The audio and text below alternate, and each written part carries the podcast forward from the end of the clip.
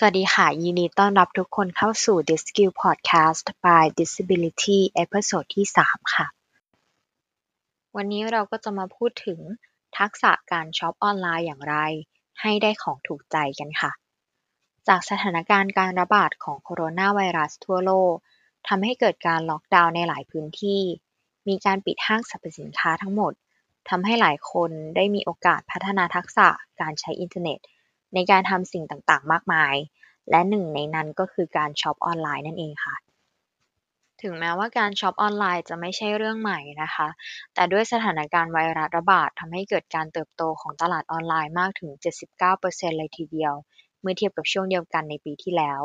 โดยสินค้าที่ได้รับความนิยมสูงสุด ก็ได้แก่ สินค้าแม่และเด็ก อุปกรณ์สำนักงาน เครื่องเขียน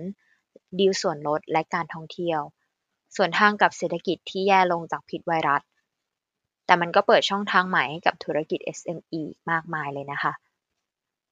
ผู้ที่ช็อปออนไลน์เป็นครั้งแรก มักเกิดความกังวลหลายอย่าง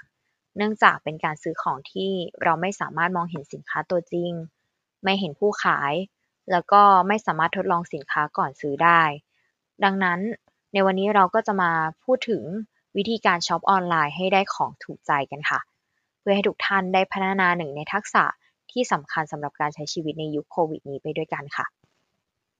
1. ศึกษาหาข้อมูลสินค้าที่จะซื้อให้ดี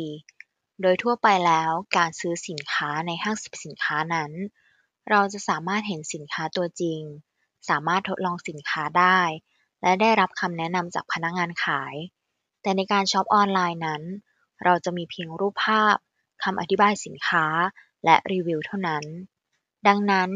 ยิ่งเรามีข้อมูลมากเท่าไหร่ เราก็จะยิ่งเข้าใจวิธีการเลือกซื้อสินค้าที่ถูกใจได้มากขึ้นเท่านั้น อีกทั้งยังเป็นการเสริมความรู้ของเราไปในตัวอีกด้วย โดยข้อมูลต่างๆ สามารถหาได้จาก Search Engine เว็บบอร์ดต่างๆ หรือแม้กระทั่งกลุ่มผู้ใช้งานสินค้าเหล่านั้น เท่านี้ก็มั่นใจได้แล้วว่า เราจะได้สินค้าที่ดีที่สุดและถูกใจที่สุด 2. เลือกซื้อจากร้านค้าที่ไว้ใจได้ เนื่องจากการช็อปออนไลน์นั้น เราจะไม่เห็นหน้าผู้ขาย ดังนั้นเพื่อป้องกันสินค้าลอกเลียนแบบ ชื่อเสียงและรีวิวของร้านค้า จึงเป็นสิ่งที่สำคัญมาก เพื่อความปลอดภัย เราควรเลือกร้านที่ได้รับคะแนนรีวิวสูง มียอดยกเลิกสินค้าต่ำ และถ้าหากเป็นไปได้ ควรเลือกร้านค้าที่ได้รับการยืนยันตัวตนอย่างเป็นทางการจากเว็บไซต์ การเลือกซื้อจากร้านค้าเหล่านี้ จะทำให้เรามั่นใจได้ว่า จะได้รับสินค้าที่ตรงตามรูปภาพ เป็นของแท้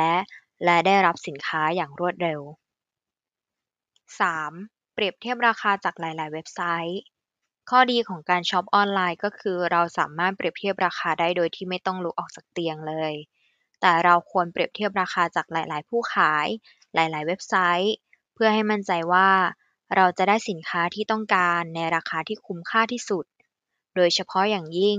สินค้าที่มีผู้ผลิต หรือตัวแทนจำหน่ายอย่างเป็นทางการอยู่ในประเทศไทย หากสั่งซื้อโดยตรง ก็อาจได้ราคาถูกกว่าสั่งซื้อสินค้าจากตัวแทนจำหน่ายอีกทอดหนึ่งก็ได้ 4. ศึกษาเกี่ยวกับโค้ดส่วนลดและโปรโมชั่น เว็บไซต์ช็อปออนไลน์ต่างๆ จะมีวิธีการจัดโปรโมชั่นส่วนลดที่แตกต่างกันออกไป แต่ส่วนใหญ่แล้ว จะมีลักษณะการลดที่คล้ายคลึงกัน ดังนั้นเพื่อให้ได้ราคาที่ถูกที่สุด เราจึงควรศึกษาช่วงเวลาลดราคาเหล่านี้ให้ดี เช่น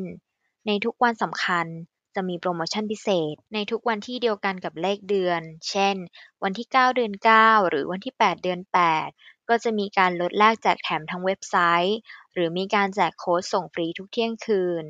จากโปรโมชั่นต่าง อาจทำให้เราสามารถประหยัดเงินไปได้ถึง 30%ของราคาสินค้าเลยทีเดียวค่ะ 5. อ่านเงื่อนไขการคืนสินค้า และการรับประกันให้ดี ส่วนนี้เป็นส่วนที่สำคัญที่สุดค่ะ เพราะว่าการช็อปออนไลน์นั้น ไม่ว่าเราจะเลือกของอย่างดีแค่ไหน ก็มีโอกาสที่จะได้ของที่ไม่ถูกใจได้เช่นกัน ดังนั้นเมื่อเกิดเหตุการณ์เช่นนี้ จึงควรมีวิธีการแก้ไข เพื่อไม่ให้เสียเงินไปโดยเปล่าประโยชน์ โดยเงื่อนไขที่ดีควรใช้เวลาไม่นานในการคืนสินค้า การคืนเงิน และควรมีการรับประกันคุณภาพพร้อมนโยบายการซ่อมหรือเปลี่ยนสินค้าที่ชัดเจน จากผู้ผลิตและตัวแทนจำหน่ายด้วยนะคะ การช็อปออนไลน์อาจเป็นสิ่งที่น่ากลัวอยู่บ้างสำหรับคนที่ไม่มีประสบการณ์นะคะ แต่หากนำเทคนิคที่เราได้แนะนำเหล่านี้ไปใช้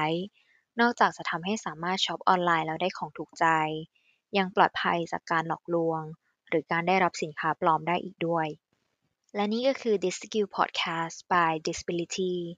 ยินดีต้อนรับทุกคนเข้าสู่การเรียนรู้ที่ไม่มีสิ้นสุดไปกับพวกเรา Disability